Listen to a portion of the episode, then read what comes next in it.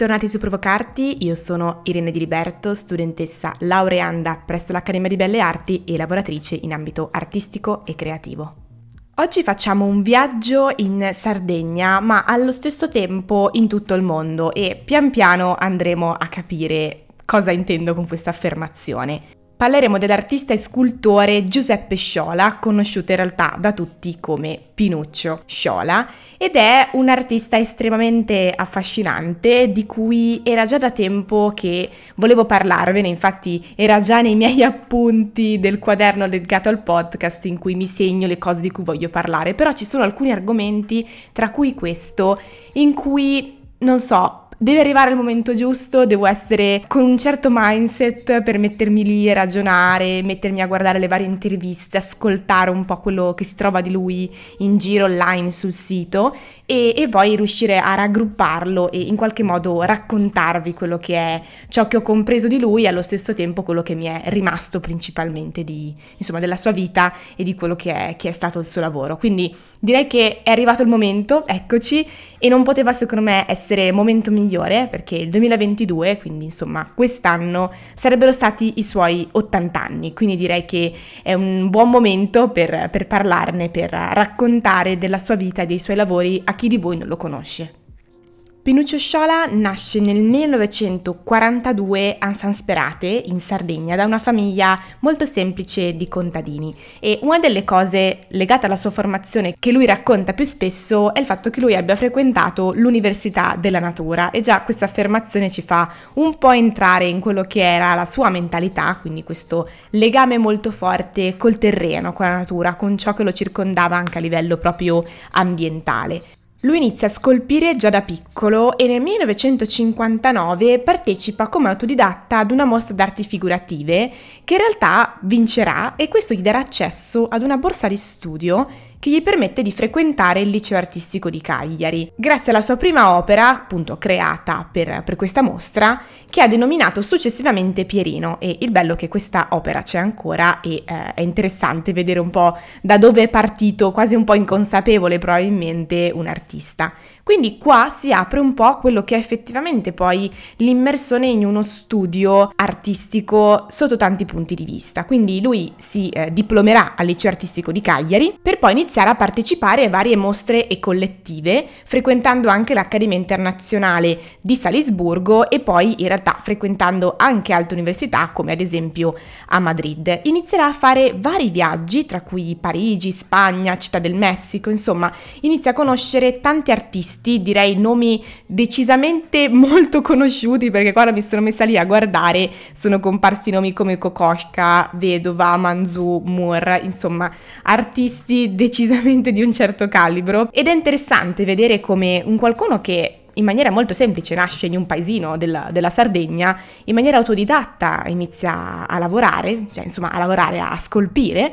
e poi si apre tutto un mondo molto più complesso che va, che va oltre il suo paesino, però qua quello che capita non è la classica cosa del, del, talentuoso che parte dal paesino piccolo e parte per le Americhe e mai più tornerà indietro. Ecco, no, diciamo che tutta la storia che ho un po' assorbito di Pinuccio Sciola mi ha lasciato in maniera molto evidente il fatto che lui si apre al mondo, quindi va a scoprire, va a studiare, va a incontrare tanti artisti, ma rimanendo in maniera estremamente concreta legato a quello che è la sua terra, ma non nella classica maniera un po' quello smielato, un po' eccessivo, che a volte si vede e forse sarebbe meglio lasciarlo da parte. No, in maniera in realtà estremamente semplice, umile, umana, il, questo legame viscerale col, con la sua terra e dal punto in cui è partito, ma proprio nello specifico legame con la sua terra. Credo che sia molto più complesso della classica frase che si utilizza, perché a volte si dice ah, legame con la tua terra, in questo caso è proprio a livello letterale, non solo a livello simbolico.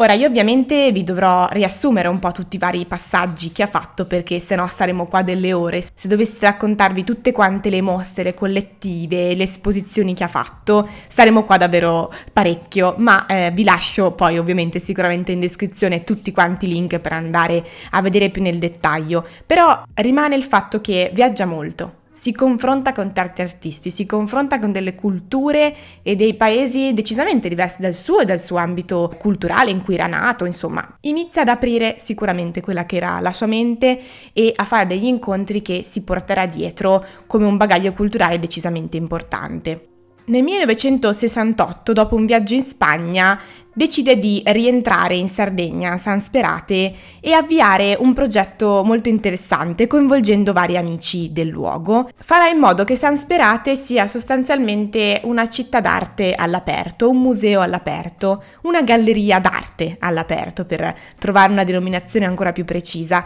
Infatti San Sperate presenta 300 murales che accompagnano in qualche modo e decorano e raccontano la cittadina. E questa è stata appunto una sua idea che poi ha fatto sì che coinvolgesse anche altri artisti e anche altre persone. Quindi già immaginatevi questo piccolo luogo, questo San Sperate che inizia ad avere una vita differente. Un'altra cosa che lui farà per questo luogo è nel 1984, in cui costituisce, sempre a San Sperate, il Centro Internazionale per la Lavorazione della Pietra. Diciamo che l'idea alla base era quella di rilanciare l'arte artigiana insegnandola ai giovani e anche qua è un altro punto abbastanza importante che ci fa comprendere il legame proprio con la sua terra, con le persone che, che la abitano, che l'abitavano e il desiderio di trasferire un qualcosa che per lui era decisamente importante, ma trasferirlo a qualcun altro, ma non trasferirlo così per l'idea di trasferirlo, ma per l'idea di lasciare un qualcosa, un dono a qualcun altro. Si avvia quindi, anche se in qualche modo si era già avviato, questo continuo scambio quindi tra ciò che è Sardegna e il mondo. Come già dicevo all'inizio, quella frase non era casuale, questo fatto di Sardegna e mondo continua a ritornare sempre quando si legge di Pinuccio Sciola di come si è mosso, proprio perché è uno scambio continuo tra da dove lui è nato, da dove lui è cresciuto, dove lui ha imparato tante cose e se le porta dietro nel mondo e porta il suo mondo in Sardegna. Ecco perché c'è questo dialogo continuo che si assorbe parecchio leggendo la sua storia. Ora però, per entrare ancora più in profondità in quello che è eh, questo lavoro abbastanza incredibile che lui porta avanti, bisogna un po' parlare di quello che sono in realtà i suoi lavori più conosciuti, anche se non ha fatto ovviamente solo quelli, che sono appunto le pietre sonore. Quando dicevo prima che il suo legame con la terra era abbastanza radicato e forte, si intendeva proprio a livello eh, concreto anche. Lui appunto come scultore lavora con la materia e certamente pietre come anche altri materiali duri sono state pane quotidiano di esercitazione, di tester, di, di prove continue e in qualche modo lui scopre, riscopre, apre quello che sono le pietre. Se noi ci immaginiamo una pietra e iniziassimo a elencare delle parole che subito ci vengono in mente con essa, saranno sicuramente la pietra è un qualcosa di duro, è un qualcosa insomma che ci abbiamo un po' intorno, è un qualcosa che fa rumore, potenzialmente se la lanciamo, è un qualcosa che può fare male, è un qualcosa di, di, morto, la pietra non ha niente di apparentemente vivo e interessante, ed è insomma è lì. Ecco, in qualche modo lui scardina questo concetto legato alla pietra non rinnegandolo perché la pietra è anche questo, ma svelando un'altra parte della pietra. Noi di solito osserviamo le pietre appunto con gli occhi, toccandole, con la tattilità sicuramente. E invece lui decide di, eh, non decide, insomma scopre, perché anche per lui è una scoperta sicuramente, di guardare la pietra in un altro modo, quindi utilizzando un senso che fino a quel momento lì non era mai stato preso in considerazione come senso per osservare la pietra e sarà proprio l'udito. Lui racconta molto bene anche nelle sue interviste, insomma nei vari video in cui compare, questo amore profondo per gli elementi che lo circondano. L'elemento pietra è un elemento primordiale che ci portiamo dietro da sempre, è quell'elemento con cui abbiamo costruito i nostri primi rifugi, ci siamo rifugiati secoli fa all'interno di caverne, abbiamo cercato di creare dei ripari. Le pietre hanno fatto sì che noi scoprissimo il fuoco, le pietre hanno fatto sì che noi potessimo tagliare la carne, che noi potessimo intagliare degli elementi e degli strumenti utili per la nostra sopravvivenza. La pietra ha fatto sì che noi potessimo difenderci e insomma costruire in qualche modo. Quindi sentir parlare di pietra da lui, secondo me, fa tornare fuori tutto quello che è il concetto di pietra, ma non concetto astratto, il concetto proprio concreto, quindi qualcosa di toccabile e anche ascoltabile.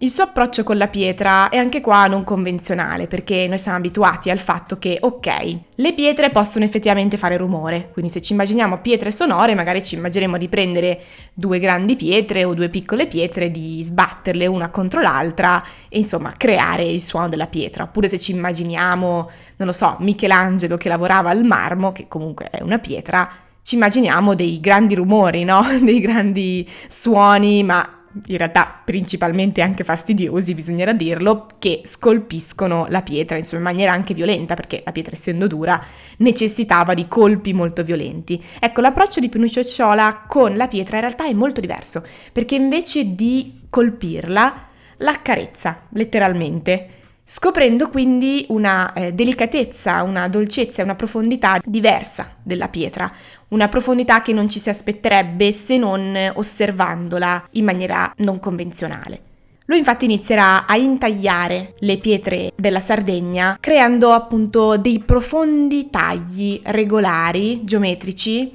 all'interno delle pietre in modo che l'aria, il vento, potesse passare dentro la pietra, creando in qualche modo dei suoni una volta toccata la pietra dall'esterno. Quindi dovete proprio immaginarvi di avere davanti a voi una, una grande pietra e immaginatevi di tagliarla verticalmente e fermarvi poi a un certo punto, se no la tagliereste in due, e di creare quindi appunto tante lamine verticali oppure di incidere alcuni passaggi Ecco, quindi vi immaginerete probabilmente un elemento naturale con delle fenditure, con delle fessure in cui appunto l'aria può tranquillamente passare nel mezzo. E lui, accarezzandole da sopra, fa emergere in tutti i sensi quello che è un suono che arriva da dentro. Quindi non è più un suono dovuto da una percussione violenta, no? Di appunto buttare uno sopra l'altro dei sassi, ma è come un suono molto più ancestrale che arriva da dentro e che è provocato dalla vibrazione interna che risuona di quel particolare materiale.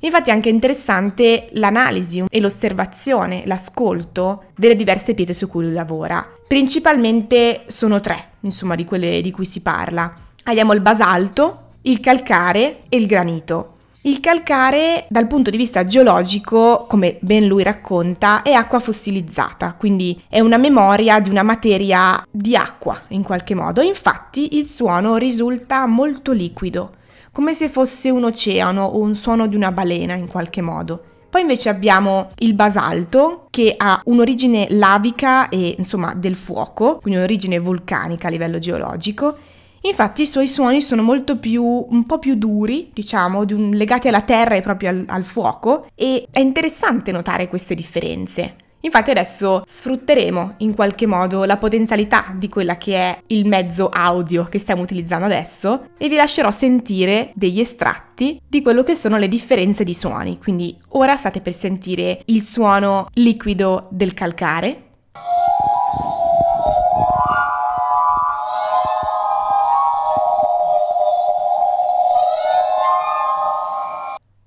Ora invece state per sentire i suoni di terra e di fuoco che emergono dal basalto.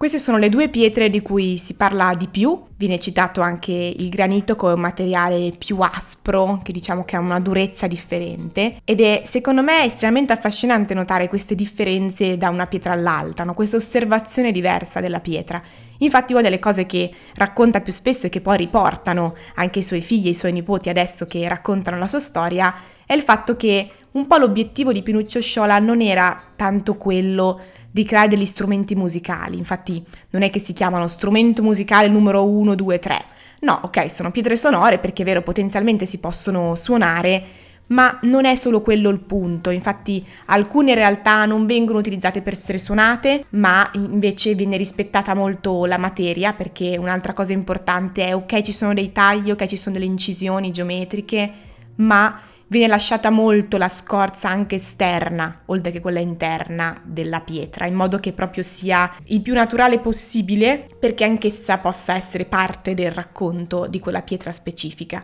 Quindi ciò che più lui racconta è che spera che ogni volta che qualcuno si avvicina, si accosta alle sue opere, possa scoprire quello che è oltre la pietra che guardiamo sempre e di poter andare a casa, tornare a casa con una consapevolezza diversa di quello che ci circonda e della natura. Infatti il suo legame con la natura è estremamente forte, è estremamente viscerale, come già detto ho utilizzato questo termine più volte, ma credo che sia uno dei termini che eh, funziona forse di più per tutto quello che è questo lavoro. Infatti se andrete, se siete già stati anche magari a San Sperate, visiterete quello che era la sua casa, laboratorio, museo, giardino di sculture, che sorge all'interno di un grumeto che lui ha lavorato da piccolo, che lui ha continuato probabilmente a lavorare anche successivamente. Quindi il suo essere contadino l'ha continuato ad accompagnare durante tutto l'arco della sua vita, non soltanto dal punto di vista totalmente concreto no, del fatto di lavorare la terra, ma anche dal punto di vista un po' spirituale. Il contadino è quello che ha effettivamente un contatto diverso con quello che è il terreno, un rispetto, una dedizione alla natura e questo si respira molto muovendosi in questo giardino sonoro, che è appunto un giardino che al suo interno ha tutte le varie sculture di Pinuccio Sciola.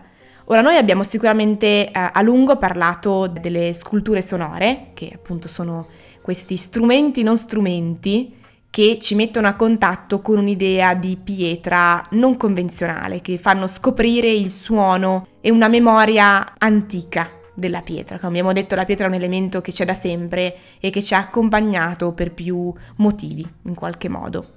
Il giardino comprende anche tanti altri lavori, in realtà uno dei più interessanti a mio avviso sono i semi della pace che sono stati installati più volte anche ad Assisi e anche qua in realtà descriverveli non lo so, forse preferirei che andaste a guardarli in qualche modo, che vi immaginiate cosa possa essere un seme di pietra. Anche già solo chiamarlo così è quella contraddizione che funziona perfettamente, no? Perché di solito si pensa che dalla pietra non nasca niente, invece dalle pietre di Pinuccio Sciola qualcosa sempre nasce in qualche modo, quindi anche questo a livello concettuale funziona perfettamente. Le sue opere hanno la capacità di essere estremamente antiche, quindi legate alla memoria, e estremamente contemporanee, perché poi quando vi guardate i tagli sono perfettamente contemporanei, molto Mondrian, come anche lui in qualche modo ricorda, essendo molto legato a Mondrian oppure anche banalmente al taglio di fontana, no? Quindi cosa c'è di più contemporaneo e anche molto discusso se non il taglio di fontana, ecco, ma i suoi lavori hanno questa capacità di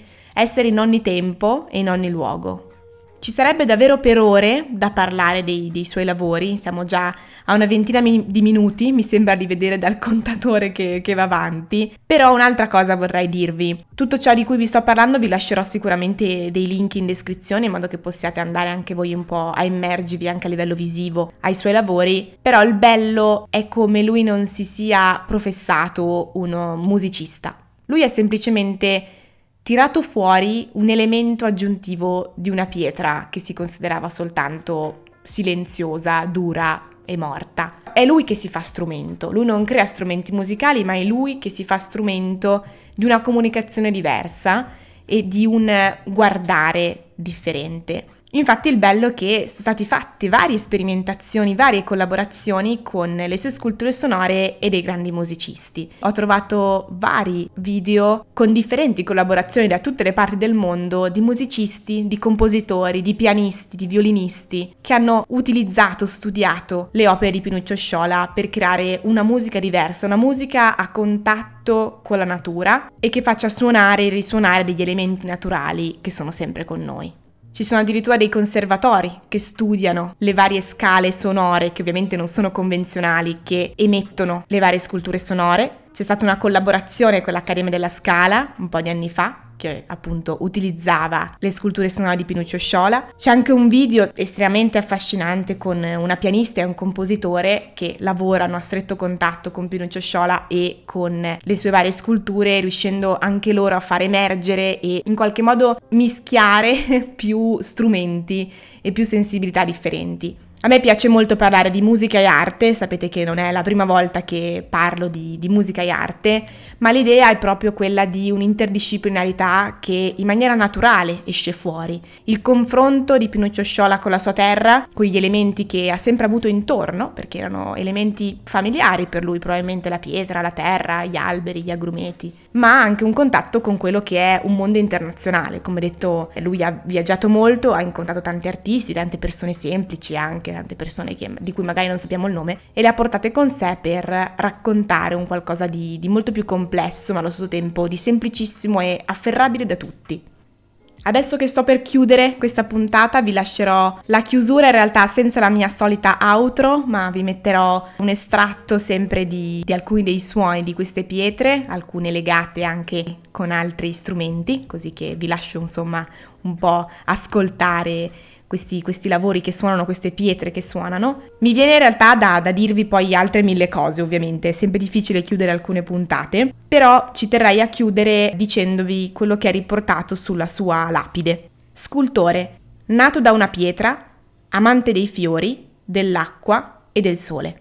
Io qua poi ci tengo anche in qualche modo a ringraziare la Fondazione Pinuccio Sciola che porta avanti dal luglio 2016, stesso anno in cui Pinuccio Sciola ci ha lasciato, che porta avanti e mantiene, tiene vivo, tiene vivo il suono sempre de- delle sue opere, dei suoi lavori. Sicuramente in primis i tre figli, Chiara, Tommaso e Maria, che insomma portano avanti tutto il suo lavoro raccontandolo con grande passione si, si, percepisce dai vari video insomma più recenti che sono guidati dalla loro voce che raccontano. In realtà ho visto che ci sono anche dei vari nipoti pronipoti qua e là quindi questo è molto bello. E come San Sperate continua a, a vivere anche insieme proprio alle opere di Pinuccio Sciola e di tutto quello che si è creato come incontro e come risuono poi anche nel mondo viste tutte le collaborazioni che ha mantenuto negli anni della sua vita Bene, spero di non essermi persa troppo perché quando parlo di cose che mi piacciono, cioè ovviamente quasi sempre, essendo che sono io che scelgo le tematiche di questo podcast, a volte mi perdo perché vorrei dirvi 8 miliardi di cose. Spero quindi di non essermi persa troppo. Vi ripeto nuovamente che in descrizione troverete tutti i video di cui ho citato, tutti i vari concerti che ho trovato legati appunto alle opere sonore, trovate il sito, il sito della Fondazione Pinuccio Sciola, vi lascerò il loro Instagram che ho visto che utilizzano abbastanza Insomma, andate un po' a scoprire questi lavori se già non li conoscevate, se invece li avete visti dal vivo fatemelo sapere. Mi raccomando, se avete voglia ricondividete questa puntata su Instagram, mi trovate come irene.diliberto. Vi ringrazio per l'ascolto e ci sentiamo come sempre tutti i lunedì mattina dalle 7 su tutte le piattaforme d'ascolto.